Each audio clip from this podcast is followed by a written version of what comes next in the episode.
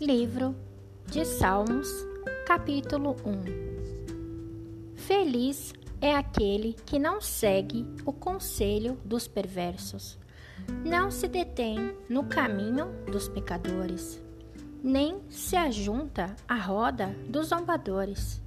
Pelo contrário, tem prazer na lei do Senhor e nela medita de dia e de noite. Ele é como a árvore plantada à margem do rio, que dá seu fruto no tempo certo.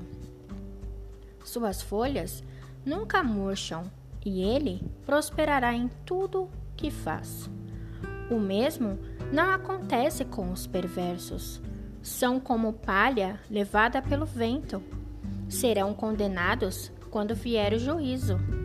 Os pecadores não terão lugar entre os justos, pois o Senhor guarda o caminho dos justos, mas o caminho dos perversos leva à destruição.